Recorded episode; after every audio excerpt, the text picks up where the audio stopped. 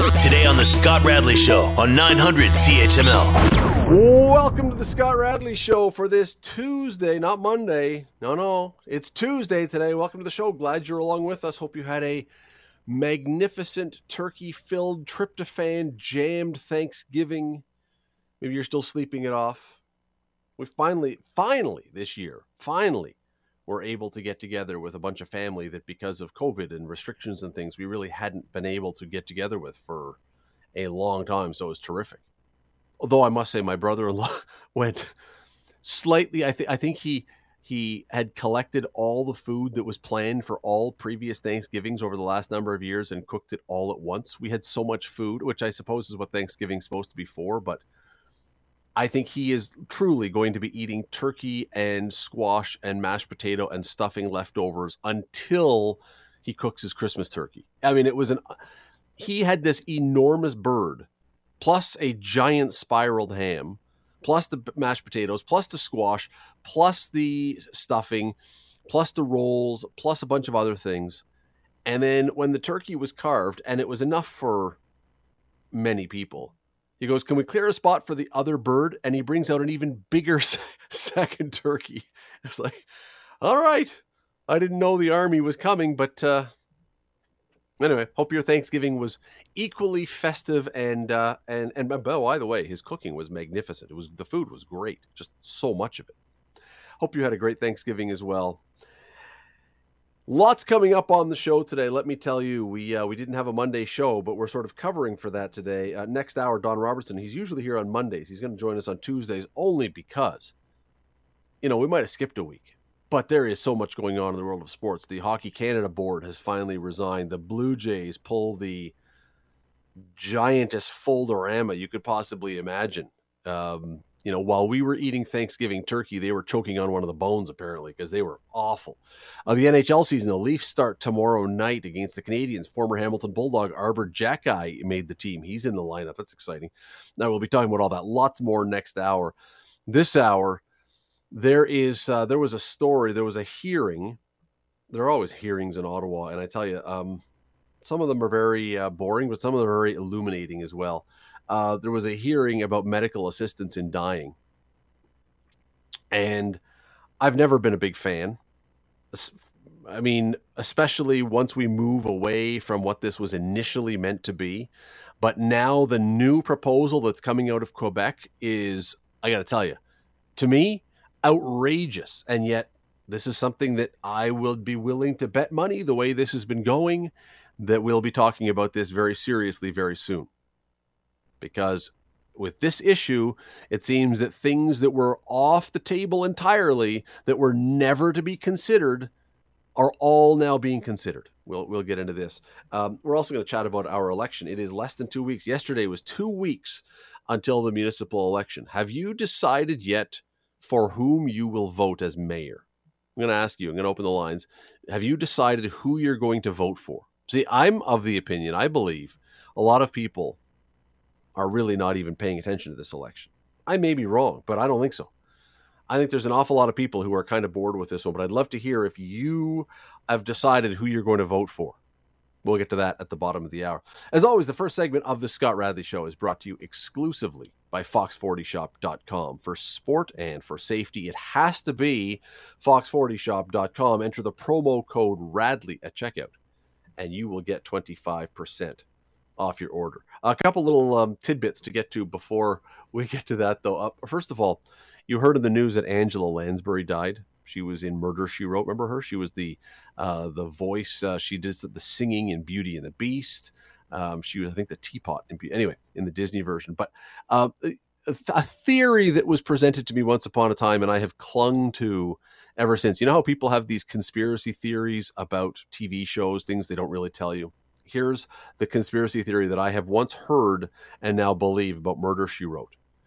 The fact that every tiny town that Angela Lansbury's character went to, suddenly there was a murder that she solved do you not think that maybe when a person every time they go to a small town and a murder happens that they might be the the murderer angela lansbury's character i'm telling you was a serial killer in Murder She Wrote. They never got to that in the end. The last episode should have been someone arresting her for framing all these people for the murder she committed as she traveled from small town to small town committing murders.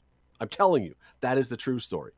Eventually, when they do the origin story of Murder She Wrote, we will find out that her character was a serial killer.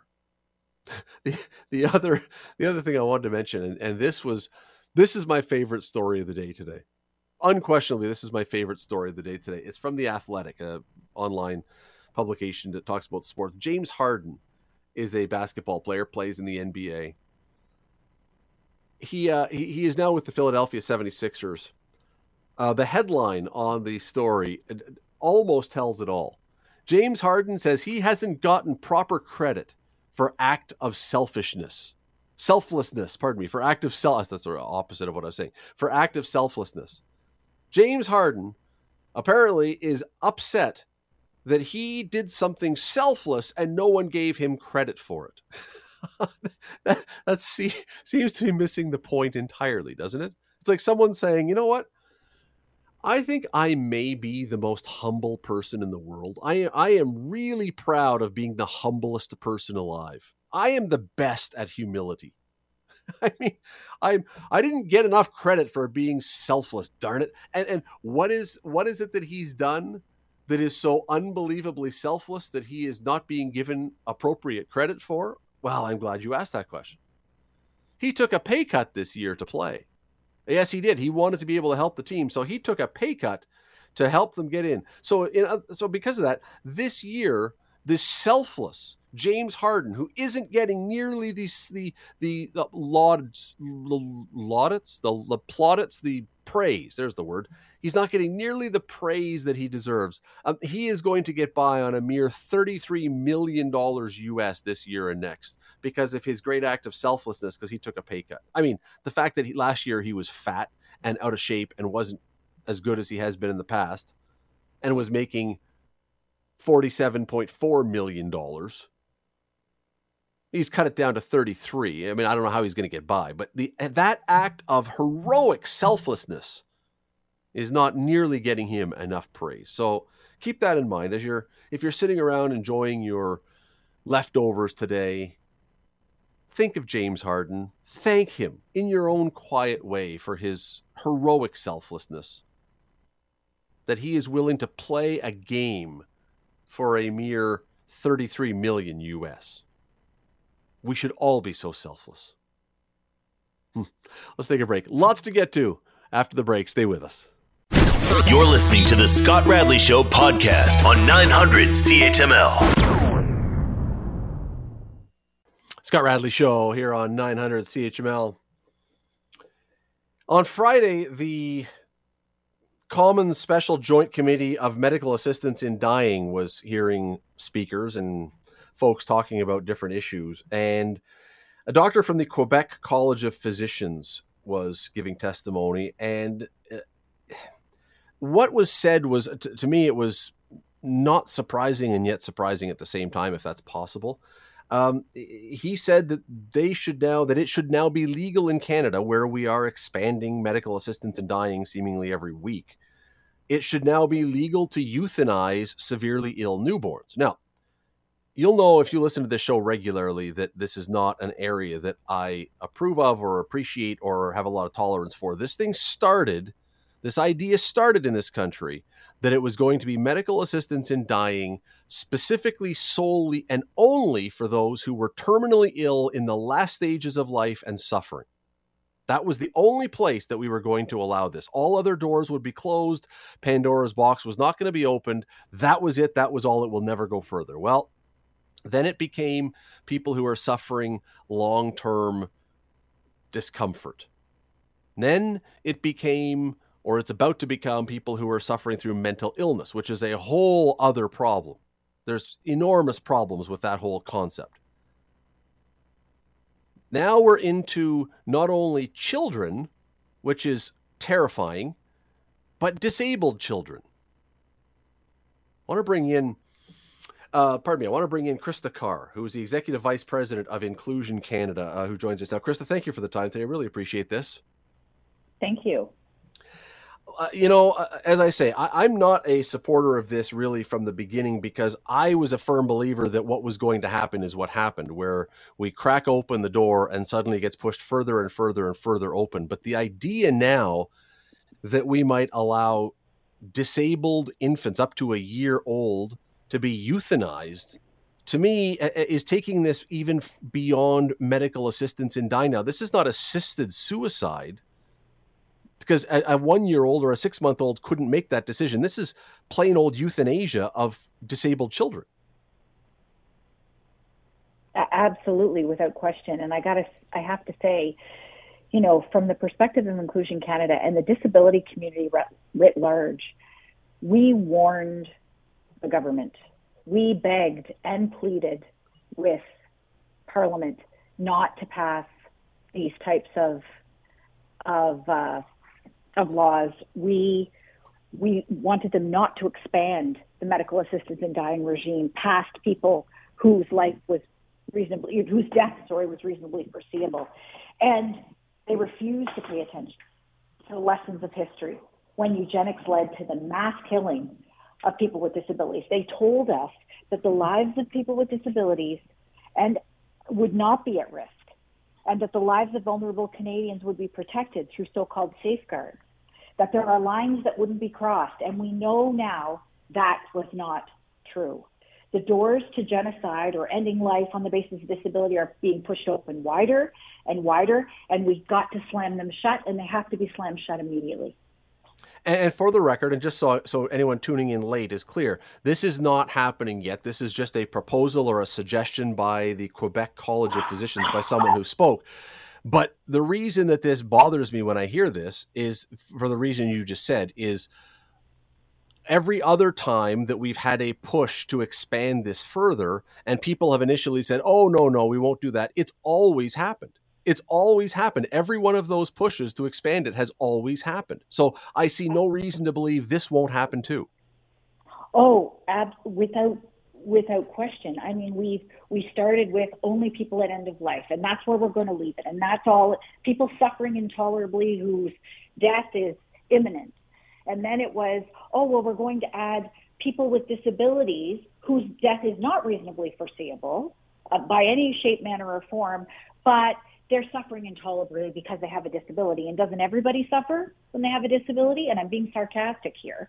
Sure. And now it's we're studying MAID for mature minors.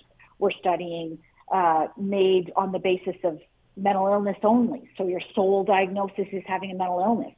Well, why would we even do suicide prevention in this country if we are going to just give lethal injections to people with uh, mental illness who, who want to end their lives when we know that with the proper support and treatment, they can they can live thriving lives.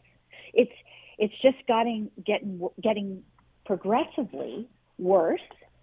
And, you know, who knows who's next? I mean, if you look back over history, this this is just history repeating itself, right? We're all of a sudden going to only have a society where we have people we deem to be perfect or people we deem well, to be normal. Right, and this one with with this one, we're sort of doing a loop around because we've sort of worked our way down now with this suggestion. And again, it's just a suggestion at this point, though. I'm willing to put money down that someone proposes this for real. Um, we're now down to infants that are born with irreconcilable deficiencies, as I think that was one of the words, something like that that they use. It's, it's you know, but anyway, you know what my, the people know what my point is. But once we've done this, then you start looping back and saying, well, what's the difference between a one year old who might be severely disabled, who doesn't have quality of life? What about a five year old? What about a 15 year old? Like, it, to me, again, the door just gets cracked further and further. And logically, how do you, if you've said that a one year old who has severe disabilities should be euthanized, well, why shouldn't a five year old or why shouldn't a 10 year old? The logic, there's no logical answer not to do that. Absolutely. It's, it is a slippery slope. And, you know, when we started this, the disability community was told, oh, you know, you're being, you know, you're being dramatic. It's not going to be a slippery slope. It's not going to go there. And it has gone exactly there, much quicker, actually, than what we even predicted. But I mean, you, when you think about it, I know there are literally hundreds of thousands of Canadians with disabilities in this country who, if they had their parents had followed the advice of doctors when they were born about the fact that they would never walk, they would never talk, they would never have any quality of life, they would never do this, they would never do that, and who have gone to on to do all of those things and more. I mean, at the end of the day, medical ableism is very pervasive and it's based on discriminatory biases and stereotypes about life with what life with a disability is like. And it's simply not true. And people with disabilities in this country prove it isn't true over and over and over again. And there are a number of people in this country with disabilities, and uh, like hundreds of thousands of them, who had this been, if this suggestion had been adopted, who wouldn't be here today, who wouldn't be doing all the amazing things that they're doing in this world. Two two things really quickly. One of them is uh, one of the caveats here is well, it, this will only be for um, infants who have no prospective or their prospective survival is close to nil is what they are right now. Well, the first thing on that one is my position is if they're not going to survive and if they're a newborn, we can keep people comfortable now. We do it in hospice all the time for people who are dying. If they are going to die momentarily anyway, why do we need to hurry that along and play the role of God in that way? The second thing is if we're saying again, if we're saying this now, it has always expanded. So we can say the prospective death is imminent or about to come. But as soon as we've opened this door, I really believe that that becomes only a short term thing. And pretty soon it becomes exactly as you're talking about, much broader. Well, exactly. The next thing will be, oh, well, they might, they're not going to die, but they're not going to have a good life. They'll have no right. quality of life. Or they'll always be dependent on the state. Or there'll be this, or there'll be that. It, it will just go wider and wider and wider until we've blown it open. And at the end of the day, this is really about who society values and who they do not value. And that includes the medical profession. And I'm not, and I'm generalizing. It's not every doctor. It's not every, but it's, it's what and who we value in society. And unfortunately, and that's something we fight in the disability community against every single day, people with disabilities are among the most devalued in our society, which means that we have a duty to protect them even more so. Yet, unfortunately, we're going down a road where, frankly, who's next? it's only going to start with people with disabilities. It, will it'll come soon to a theater near you. It's going to be hmm. senior mm. citizens, you know, it, people with Alzheimer's. It, the slope yeah. just continues. Krista Carr, Executive Vice President of Inclusion Canada. I really appreciate you taking a few minutes today. Thank you for this. Thanks so much for asking me. Take care. Uh, this uh, we got to go to break here, but th- this to me is is just exactly what the people who were opposed to this at the start were worried about. We can have the debate all we want about people who are facing last stage cancer or some horrendous, painful end. We can have that discussion.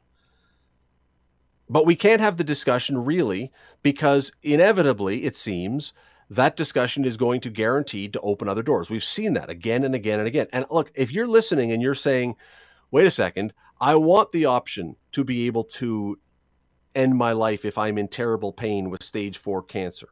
Again, that that discussion I'm willing to have except that it has not stayed there. And we're now into areas of people, doctors, proposing things that are monstrous.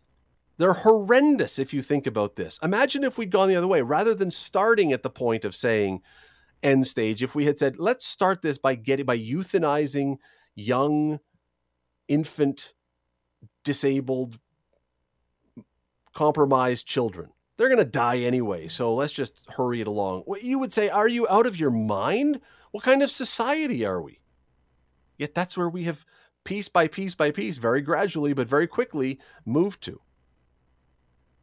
And I don't know who's going to slam the door on this because it seems, as I say, like every month we're talking about a new proposal in this. I've talked about this four, five, six times on the show in the last year and a half because it's always for a new nudge to go further with this and further with this.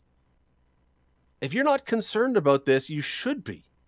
Because again, it's not just about the end of life, struggling, painful stage four cancer scenario anymore. It's vastly more than that. Let's take a break.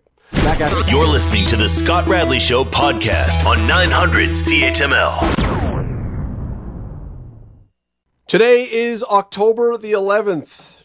Don't know if you knew that, don't know if you care about that, but the only reason I mention that is because that leaves us 13 days until October 24th, which you should care about because that is the day of the municipal election. Two weeks, a little less than two weeks. Have you decided who you're voting for as mayor? I won't ask about your city councilor, although that would be an interesting discussion but only interesting probably to the, to those within your ward, and that's not everybody who's listening, obviously. So we're going to stick with mayor today.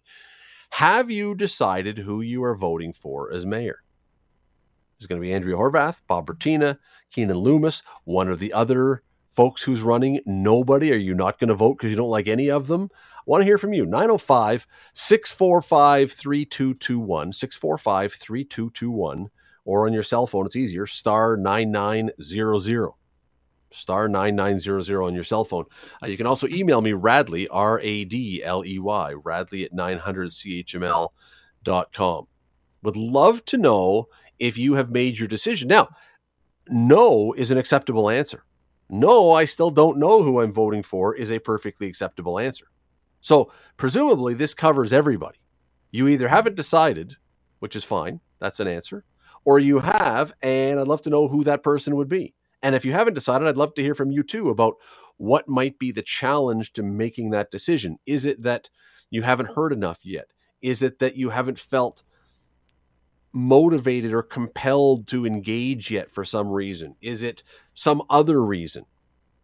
905 645 3221 or star 9900. Brad is up first today. Brad, how are you? I'm well, Scott. Yourself? I'm doing terrific. Thanks for calling in. Uh, let me play the role of the polling station. Uh, who, if you don't mind me asking, would you be putting your ex beside? Uh, Mr. Loomis. Okay, why? Well, you know what, Scott, your listeners on this channel before complain about nothing changes if nothing changes with our council and, and, and everything else in politics. And uh, Mr. Bratina's had his kick at the cat. Ms. Horwath has uh, certainly done what she's done both within the city and the province. And it's time for change. And I think Mr. Loomis will bring bright new ideas to this city that uh, may make some difference. Now, I also appreciate that the mayor's position is strictly one vote. Yes. But it's the leadership that counts. Well, and it's you know it's a sign of something, I suppose. The leadership does reflect in some ways how people are thinking because it's across the city. So for sure, for sure. Uh, last thing before I let you go, and Brad, I appreciate you calling in. Um, you say you're leaning towards Keanin Loomis. Will you be voting? Yes. Okay. All right. You know what? Some people will say, "Oh yeah, I like that person," and they say, "You're going to vote," and they say, "Well, no, I'm not really going to." So okay. So God, Keanin Loomis a, knows. A, oh, sorry. No, no. Uh, go ahead. Finish, please. I was going to say I'm a firm believer. If you don't vote, you can't complain. Amen. And so Keanin Loomis knows he knows he has at least one vote already lined up, and that's Brad. Brad, thanks for the call today. Really appreciate it. Thank you. Let us go to Sean, who is waiting online. Sean, how are you today? Hey, great, Scott. Love your show. Thank you. Who are you going to vote for? Uh, I think I'm going to vote for the Keanin Lewis, if I pronounce his name correctly. Loomis, um, yep. Yep. I, I, I, I've been, I grew up in Hamilton all my life.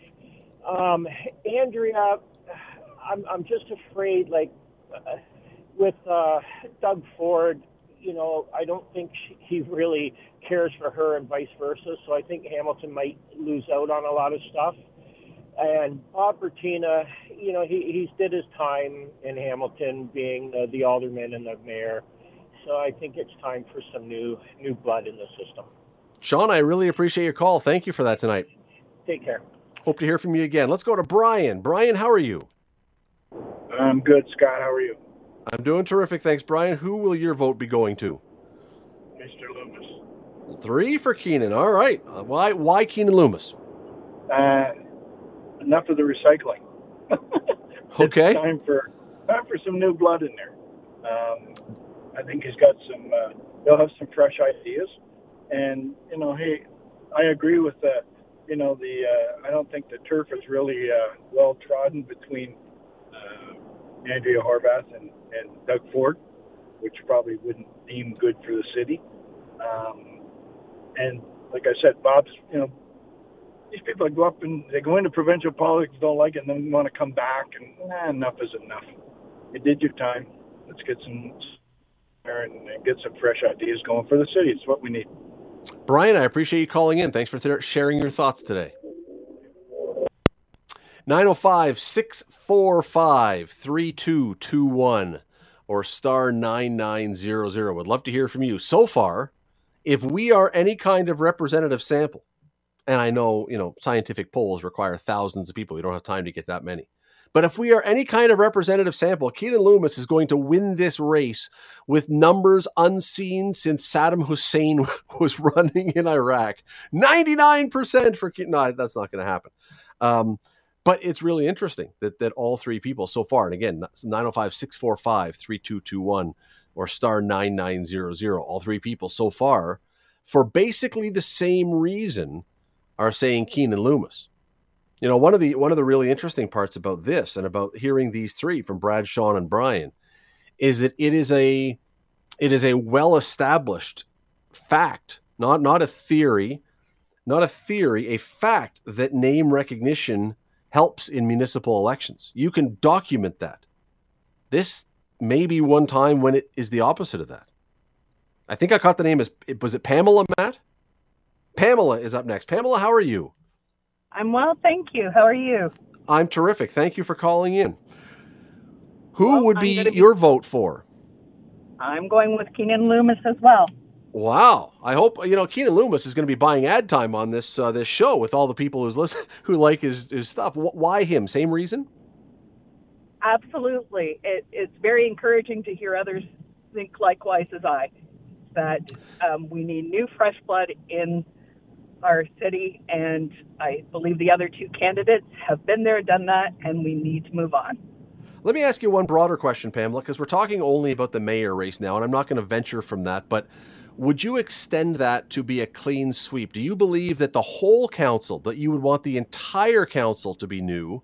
Or are you or are you of the opinion that you know what as long as there's some new to go with the experience I'm fine with that. You want a complete clean out or keep some of the experience as long as there's new blood in there? No, I don't think complete clean out would be beneficial to the community because we have to keep our historical knowledge. But I think to bring in some new blood and even it out so there isn't some of these block voting that, that happens um, in some of the issues that we're looking at. So I'd like to see it, new blood in, but make it as um, keep some of the old ones um, to keep that historical knowledge. Mm. Pamela, uh, very insightful thoughts. Thank you for sharing them. Thank you. That is uh, that's interesting. Keanin Loomis, all four who called in in the time we had. Um, interesting. I, I I I had no idea what people were going to say when they called in. I really didn't. Um, that I did not expect. But again, it's a it's a very very very very small sample size, nonetheless probably to some degree indicative of something. Does that mean that that's going to translate across the city? I can't begin to predict. No idea. But it's interesting. Let's take a break. When we come back, Matt's story of the day will be up next. Stay with us. You're listening to the Scott Radley Show podcast on 900 CHML. Hour number two of the Scott Radley Show on this Tuesday evening. So glad you're along for the ride. We're we're moving Monday's second hour to Tuesday today. We'll explain that in just a second. Uh, first, your quiz question this evening. So I know that your bodies are probably still jammed full of turkey residue. That may affect your thinking. So I'm going to clarify this one. This is for all of you who know your 80s music.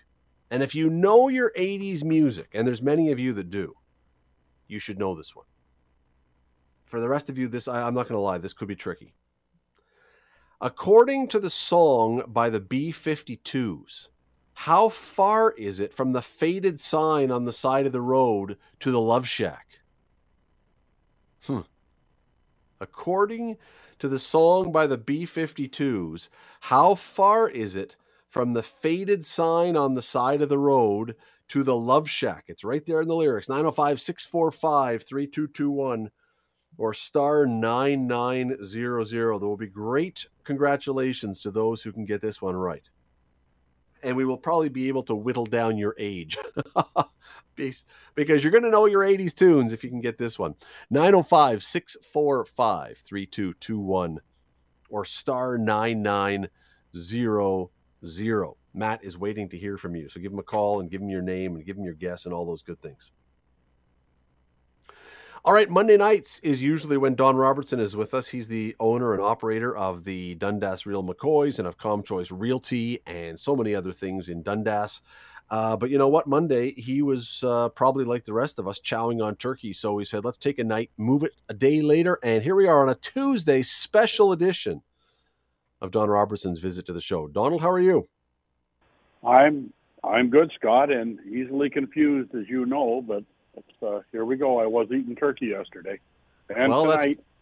That's, good. That, no, that's there's a lot of people who it's uh, it's day two of three or four that will be, uh, and you know by about day four when you're getting down into the the little pieces that have broken off, it's no longer nice slices of turkey. It's just like I don't know crumbs left in the bottom, but it's still turkey. That that's when it gets a little rough. But now it's still good. No, I was over at Stephen and Aaron's, and I got a couple nice slabs, and I'm good. I uh, I think I enjoy a turkey sandwich with cranberry sauce, um, and I don't eat much white bread anymore, but that's kind of a staple if you're going to do that. And uh, I that that that rivals a good turkey dinner for me.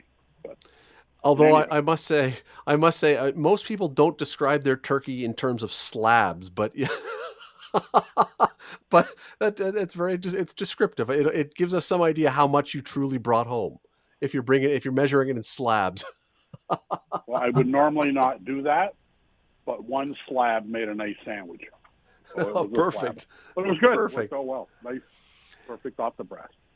Well, so things worked out well for your turkey sandwich. I'm not sure we can say the same for Hockey Canada board today. Uh, the Hockey Canada board, what was left of them, stepped down. Uh, how's that for a segue? Uh, they decided that they'd had enough, I guess, or that the pressure was building too much, or that uh, for whatever reason, I mean, they had held out until this point, and it finally was the point today where they said, "No, we're out of here."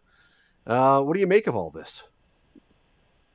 Well, I make of it. First of all, I'm only going to speak on behalf of the Real McCoys and not the OHA or the Allen Cup Hockey League. So it'll just be my position with Real McCoys and my personal position. But I, I, I don't know. It, it, it, I, I think it got to the point a while ago where there didn't seem to be any alternative. Um, and this morning, when I picked up the paper at five o'clock, and I start seeing that now Bauer, Nike Bauer, have even pulled their equipment sponsorship. They they virtually had no sponsors left no federal funding, and hockey associations, federations across the Commonwealth talking about withholding their contributions to Hockey Canada. I mean, I'm no accountant, but you're going to run out of money at some point. And when you've got the prime minister and the sports minister and everybody after you, it's I, I, I think it was the only conclusion that almost anybody was going to come to that this was likely going to be uh, the ultimate um, outcome. And I think it now brightens the day and gives people a chance to say, you know what, now we can start over. I mean, hockey's huge in our country, it's important in our country. I've never met Scott Smith. Um, so, I mean, I don't have any opinion on his abilities, but that that situation goes back to his predecessor, who I believe started it all, and whose name seldom gets mentioned. And so I find it interesting. But I think the national upheaval for our national sport, all due respect to lacrosse, um, I think it was only a matter of time I mean, sponsors won't give you money, and the feds won't give you money, and your lifeblood, lifeblood, which is minor hockey and junior hockey and senior hockey, won't give you money. I mean, what do you do? I mean, uh, no, it's true, and and you're bang on that there didn't seem to be a way out. Like that that that to me is one of the things here as I think about it more and more. At a certain point, you have to come to the realization that there doesn't seem to be another way that we can fix this and stick around. It, it, it looked like there was no other exit ramp. I agree, and I think what you'll see, Scott, I think the ultimate outcome of this will be, um, I think you'll see a very diverse board of directors at Hockey Canada um, in the future. Um, I know a lot of people, as you would appreciate, uh, having been to national championships and hosting them. There are a ton of quality people there, and uh, I think I think it's a chance for a reset. It's unfortunate how the reset has come about, but I think, and I, I, I don't think the thing that put them in this situation, which appears to have been the 2018 incident in London, I don't think that thing's going away. Look at Tampa Bay. I mean, I think there's going to, it's just going to keep piling on. So I think if you have a new group, if they phone me and ask me what to do, and I suspect they won't, but they should, I would say you put in a really quality interim CEO. It just is everything's transparent from how much we're paying for stamps to who's going to Tim Hortons to buy a coffee for us. I mean, you just do that, and then you rebuild, and then you, you get somebody of quality that can do the job and then guide the next guy into a good place, somebody that's stable and can run it so they can take their time to find a CEO. Does it have to be a brilliant hockey mind? I'm not sure anymore. Uh, love him or hate him, and lots of people in Hamilton hate Gary Bettman. He's a basketball guy. He's put the National Hockey League on solid financial footing, and I'm sure he didn't know puck from a baseball when he started. But boy, the owners love him, and he's really streamlined the business. So I think they don't have it doesn't have to be an old fart like me that's been around the game all his life to lead this thing. You know, you can step outside the box, and now's that opportunity. And I think the board will become far more diverse. No disrespect to the people on the board, but it'll become more diverse. And I don't think it's a bad thing. You look at Soccer Canada, they have a very diverse board. And I don't think you have to be a soccer player or a former NHL or a former ML, uh, MLS uh, soccer player to sit on that board. So there's lessons to be learned, and uh, I think I think at the end of the day, people will buy into giving them a new chance and a new leader, and uh, I think everything will be fine. And I hope the sponsors come back because it is a great game. Yeah, it's. It, I'm going to be interested to see what happens with the board because I, I think you're right. I think you know a diverse board would be a good thing. The one thing I think would not necessarily be a good thing is if it loses sight of what Hockey Canada is supposed to be for, which is ultimately still growing the game of hockey. Uh, you still have to keep that as your foundation. It has to be done in a way that is better than what was done before. Less secrets and less slush funds off for settling things and other things. But I don't know that everyone's going to want this thing to become something that it's not meant to be. But if you could, but I think you can do that with lots of diversity and you know get back on track reasonably quickly. I, I, would expect you could. I don't know why you couldn't for the same reason you just said. Lots of other sports have boards that have done this kind of thing, so there's no reason why hockey couldn't.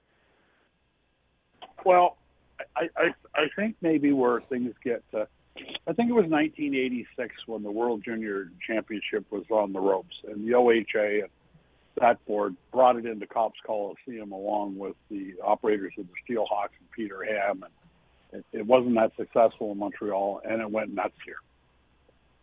So it kind of started taking off then and had a life of its own, and I I can see it happening where situations like that, then we, now, now we can go to the Olympics and you start looking at the uh, elite athletes and we have to win gold here, we have to win gold there. And I, I you know, I, I sure I could get caught up in it saying that's our focus. We are the best in the world, blah, blah, blah. I think in, in retrospect, if I take another look at it, that now I would say we need to use that World Junior Tournament and the World Championship as a conduit to raise money for Hockey Canada. I mean, it's a nice focus, and we'll take that money and make the game better for the kids. Let's make junior hockey better. Let's make minor hockey better. Let's make Timbits hockey better. Yeah. And we're going to mm, take the, the revenue that we generate from those multi events and drive it back down. Winning's important, but it's not the ultimate. Uh, see, I Don, I'll I'll say this. I'll, i think your idea is laudable and noble, but the first time we get into an Olympics and we don't make the playoffs or we finish out of the medals, we're back to royal commissions because we. That's lovely to say those things, and I think that those have merit. But when our world junior team doesn't win a gold medal for eight years, or our men's national team doesn't win a medal, people are going to very, very quickly forget all that other stuff. They're going to say, we're supposed to be winning. And they're going to demand winning. I, of course. And, and I, look, Scott, you know me. You think I don't demand winning? Winning's the only thing. And I think that's the ultimate thing. But what you have to stay grounded with is let's take this event and take the profits from it I mean, you can't buy a winner in junior hockey. You can't buy a winner in the Olympics.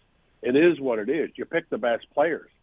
But the revenue that you generate from it, the goal should be, in my mind, is let's generate as much revenue as we can, but let's cut back on some of the extras that we're giving particular players and everything else. Let's just do it for the love of the game and drive that income into minor hockey let's let's make sure that minor hockey and junior hockey are the big winners for the greater good of all. No, it's not like a socialist, but you know what I mean. Like just use those those tools to generate money and put it back into the game, and not use the kids' money to make the elite program the only thing that's important. And I can see somebody getting trapped in that over the years. But you're right. But that's what guys like you and I all do. We'll talk about it on the radio. You'll write about it in the paper. It'll sell. There'll be thousands of trees cut down so we can read about what happened to the World Juniors because they didn't win this year. It's a cycle. I mean, we don't pick our worst kids to go. But my point is, take that vehicle and the revenue it can generate for us and drive more money back into minor hockey, and you will win this country over in 15 minutes. See, I just gave the guy the job to do. There you go. Uh, while they ponder that one, we'll take a very quick break. Come back with more with Don Robertson right after this. You're listening to the Scott Radley Show podcast on 900 CHML. Scott Radley Show here on 900 CHML. Don Robertson with me, usually on Monday nights, but uh, Tuesday we are doing. We had a night off last night because of Thanksgiving, so Don is here. Uh, before we get to Don again, your quiz question this is going to be targeted. I understand that. Those who know their 80s music, according to the song by the B 52s, how far is it from the faded sign on the side of the road to the Love Shack? 905 645 3221 or star 9900. I heard someone else ask this question the other day and I stole it because it was a great question. Anyway, there you go. 905 645 3221 star 9900. According to the song by the B 52s, how far is it from the faded sign on the side of the road to the Love Shack? Don Robertson, who um, whose house has occasionally been called the Love Shack, mostly by him. uh, he joins me now. I don't know if Suze has ever called it the Love Shack, but uh, you know, give it time, right? Um, Don, on the weekend, the Blue Jays did what Toronto teams love to do, and that is tease their fans with hints of success and then absolutely wet the bed and leave all their fans feeling like they've just been punched in the gut several times. Uh, what what do you do if you're the Jays from here? Like, do you look at this team and say, "Well, this was a one-off, and you know, we'll bring the same group by and large back next year and expect different results? Or do you say, no, this was a sign of something that we need to fix?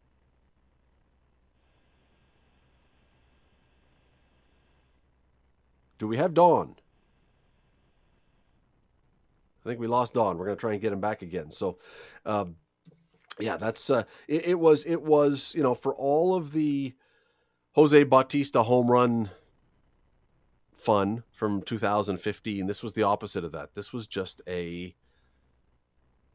a kick in the pants to Blue Jays fans, and there's tons of them. I don't know that they were as fired up for this team this year, and maybe there's something to that. I mean, that 2015 2016 team, people loved them. Remember that? Remember the the atmosphere in the stadium? People loved that team with Bautista and Encarnacion and Donaldson and David Price. But I get back to my question, Don. After that collapse on Saturday by the Blue Jays, that just was disastrous. If, if you are managing the Blue Jays or any team that goes through something like that, do you look at it and you say, "Yeah, it was a bad day, but really we're an excellent team. We just had a bad day," or do you look at that and say, "That concerns me that that could happen." And that nothing was fixed within our core group, and maybe we need to make big changes here. I wouldn't. Uh, you're dealing with a mental midget. I had my phone on mute. Um, I uh, I wouldn't. Um, I wouldn't change much. I would make the additions they need to make. I mean, it was one bad play. It may have been a bad guess.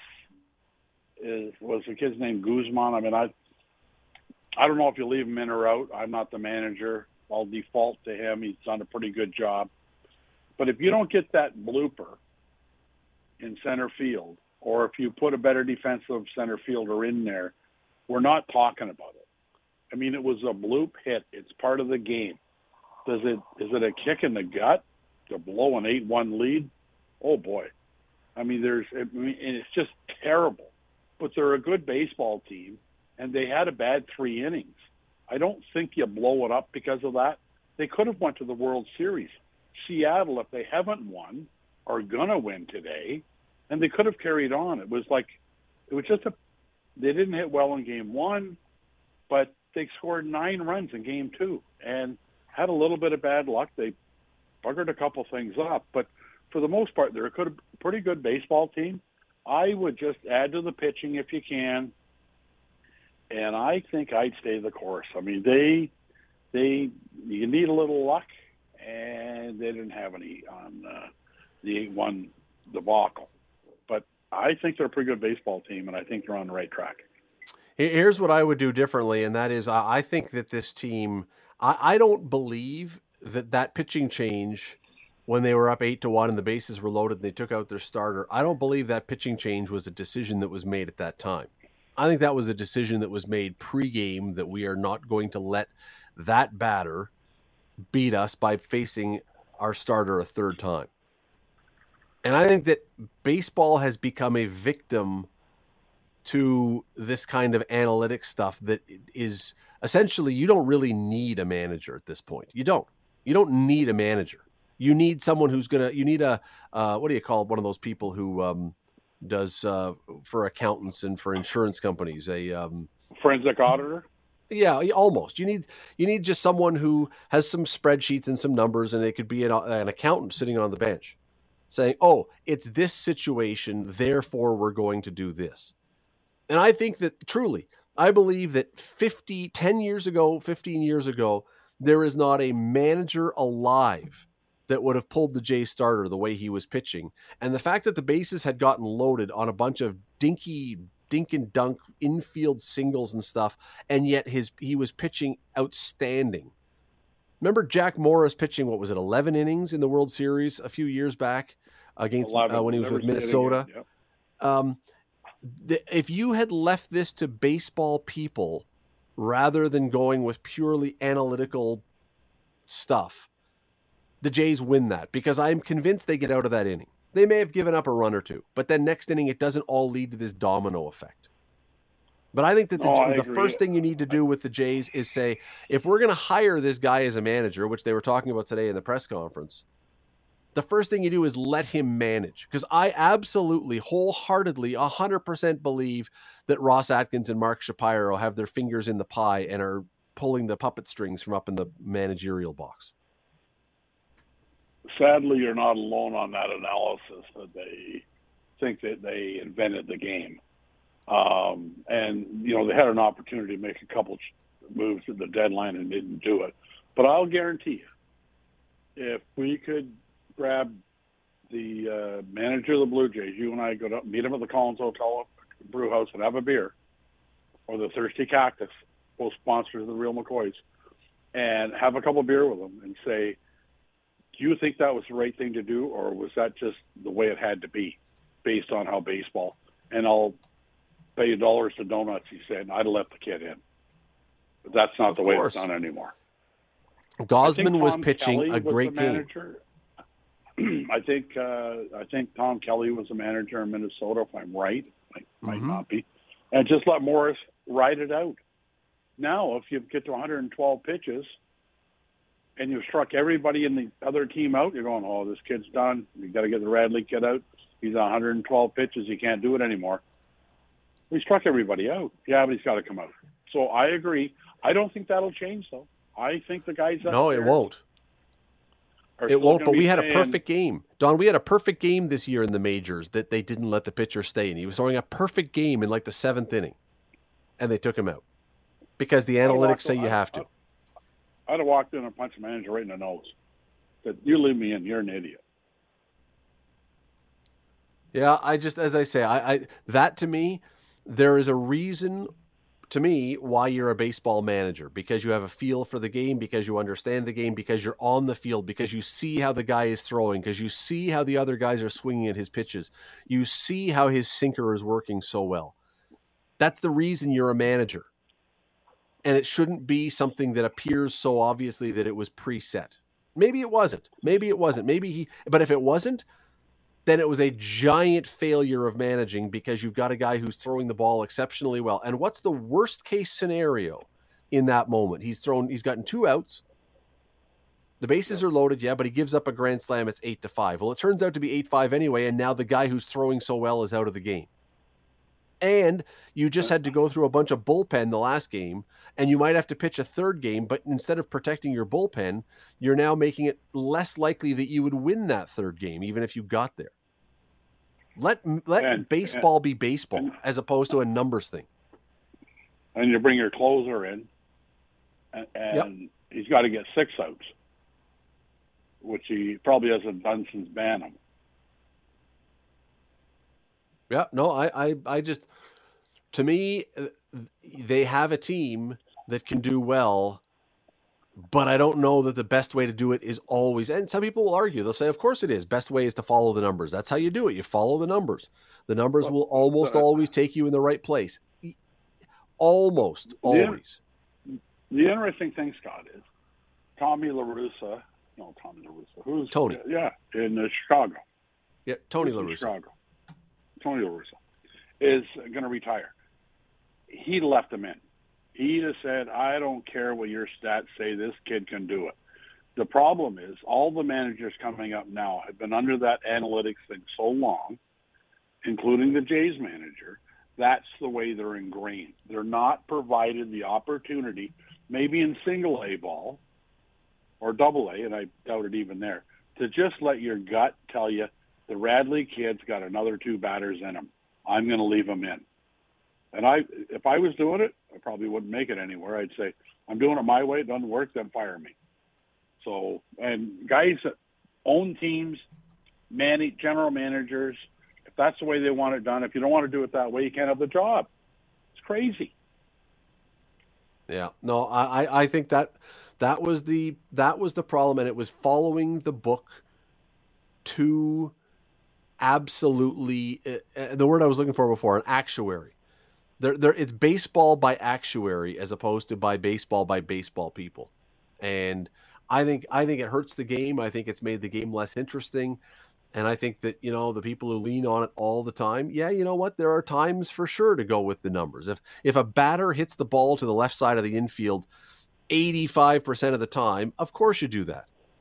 But if it's 60% of the time, you know, depends who the pitcher is who you got on there, whether he's throwing hard or throwing soft or throwing like there's all kinds of things. I don't I anyway, we got to take a break. I just I think that the Jays uh, that's the one thing I would love to see is if you're going to have a manager, let him manage. And if you don't want to have him manage because you just want it to be by numbers, then just put Ross Atkins in charge and let him then be the guy who takes the heat when this thing happens and gets fired when this stuff happens. Anyway, let's take a break. Back with more with Don Robertson right after this. You're listening to the Scott Radley Show podcast on 900 CHML. Quiz question today. According to the song by the B 52s, how far is it from the faded sign on the side of the road to the Love Shack? 905 645 3221 or star 9900. Don Robertson is with us this evening, usually on Mondays, but uh, this week we moved it to Tuesday. And Don, tomorrow night the NHL season kicks off. Um, one exciting, fun local note Arber Xhekaj, Hamilton guy who played for the Bulldogs last year, is starting the season on the Montreal Canadiens roster. If you watch the Leaf game tomorrow night, they open tomorrow, you'll see him playing for the Canadiens. He has made a big splash with the Canadiens this year, big and strong and tough and fighting guys, and I think he's going to be sticking around. But what do you expect since most people around here are still improbably, but still are Leaf fans? uh, who have been beaten and battered and had their souls crushed more times than they can imagine. Is this the year the Leafs finally? Let's not even go big. Is this the year the Leafs finally win a playoff series? Well, of course they will, because they're going to win the Stanley Cup. Uh huh. They're going to win every playoff series, every so, last one of them. We're Not talking by sure phone. Lose a game in the playoffs. Okay, we're talking. We're not. We're talking my phone, so I can't see you. But Don, your tongue is perilously close to poking right through your cheek. So uh, we don't, we don't want to have an injury on the show. So, is this the year the Leafs win a playoff round? Yeah. Oh, I would think so for sure. Um, it's going to be goaltending, but if the goaltending they have doesn't work out, they've got lots of time to fix it. But I think that they can. Uh, well, uh, what are you asking me for? I thought they'd win the playoff round the last two years. Of course, I think they're going to win a playoff round. They're a pretty good team. They're fairly well coached, and they're maturing. Now, there's a difference between maturing as a hockey player and an NHL player and caring enough to win. I mean, it doesn't matter who you are.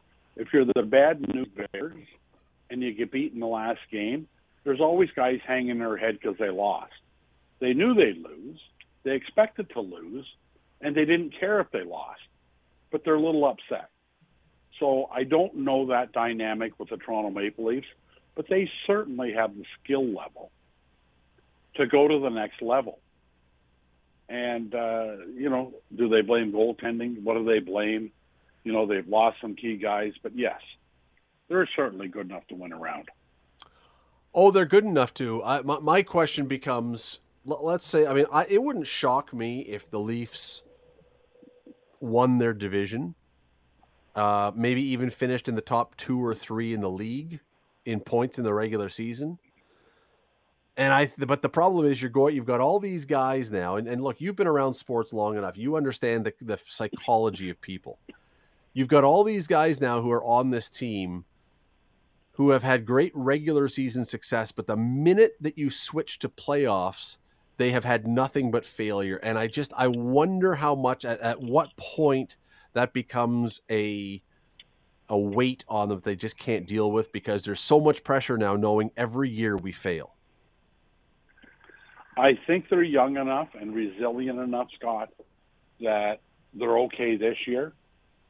If it happens again, heaven forbid, then you got to blow the whole thing up and start again. I mean, you just can't carry on. And not that that GM will be there, because if, if it doesn't work out, it's it's Armageddon's a bad word, but it's going to be a total hockey's version breakdown. of it. Breakdown. Hockey's version of it. They're gonna they're gonna have to shut her down. And but I'll give them, you know, I mean, everybody says, well, they've been around a long time. I think ask uh, Auston Matthews is 24 years old. He's not like he's a, a seasoned veteran, but he is now. So if they can carry on, and they're the they're young enough that if they get that spunk in them, and they get that cockiness and that swagger, they could make a real run for it. But if it if they implode, like they have in the past, then you can't keep the group together. But I think they're they're poised to have potential for great things. I mean, you're, you're right about Auston. Not, we got to wait six months. You're right about Auston Matthews' age, but Don, I mean, name me the great player in NHL history who, at 24 years old, hasn't won a single playoff series. I mean, Connor McDavid hasn't won a cup, but he's won playoff series. I mean, I don't think there's a I don't think you can go back in the history of the NHL and find a player at his age who is the who is the Hart Trophy winner and say by the time they were 24, 6 years in they had not won a playoff series. That that's got to be if it's not completely unique, it's got to be really rare. Well, certainly nothing to be proud of. Um, no. And and and you're gonna you're gonna tax my mind, but um, which is feeble, seemingly, because I can't turn the mute button off. But I I I agree. I don't know if there's anybody. Um, what about Gretzky when the Islanders beat them before they went on to win four or five Stanley Cups in a row? Had Gretzky won a round yet? And, yeah, because the Islanders beat. Yeah, yeah, because the Islanders beat them in the finals, so they had had to got to the finals. And don't forget, they had you know they had won some rounds very early on in their first years. I mean, as I say, I'd have to go back and look, but I can't believe that there's been a guy, a Hart Trophy winner, who's ever because I mean, who's who's won the Hart Trophy? Gretzky's won maybe the youngest. I don't know, but it, you'd be. I think you'd be very hard pressed to find someone in his position where a team who's got the best player in the league. The reigning best player in the league that's never won a playoff series. And I, I you know, again, I'm not a psychologist, I'm not a psychiatrist, but I just at a certain point that's got to start to really wear on you and weigh on you that we're getting here and oh no here we go again.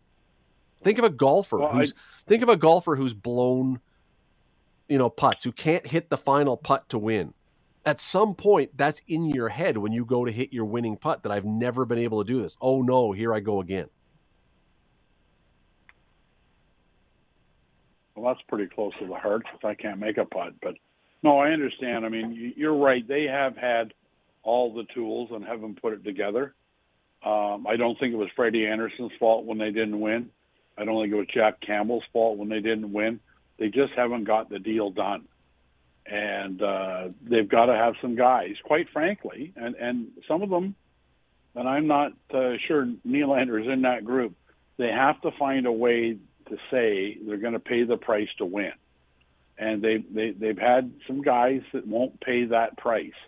And I think Matthews and Marner last year did pay that price. I think they get it. Um, but you know, even their captain John Tavares, he doesn't have a lot of Stanley Cup rings. So, but uh, they've got they've got the talent. But I think this is it. If they don't do it this year, then you're going to see a yard sale. Well, you know, the downside for the Leafs is that they're probably still in the toughest division in hockey with Tampa and with Florida and with Ottawa that's improving. I don't think they're there yet, but um, you know, it's a Boston. Who knows where Boston is right now? Montreal. Who knows where Montreal is? Buffalo is improving. Uh, we'll see what that division looks like. Um, the good news is that I the one thing that I think is overrated here I really believe that their goaltending is not just going to be manageable. I think their goaltending is going to be good this year. I do. I think those two guys, one of them, if not both, are. Go- it's going to be there. I think their goaltending is going to be good. I think that is a concern that isn't a concern, but we'll see. We'll see. We don't know yet. Well, but um, you played that position, so you would. You yeah, not like this.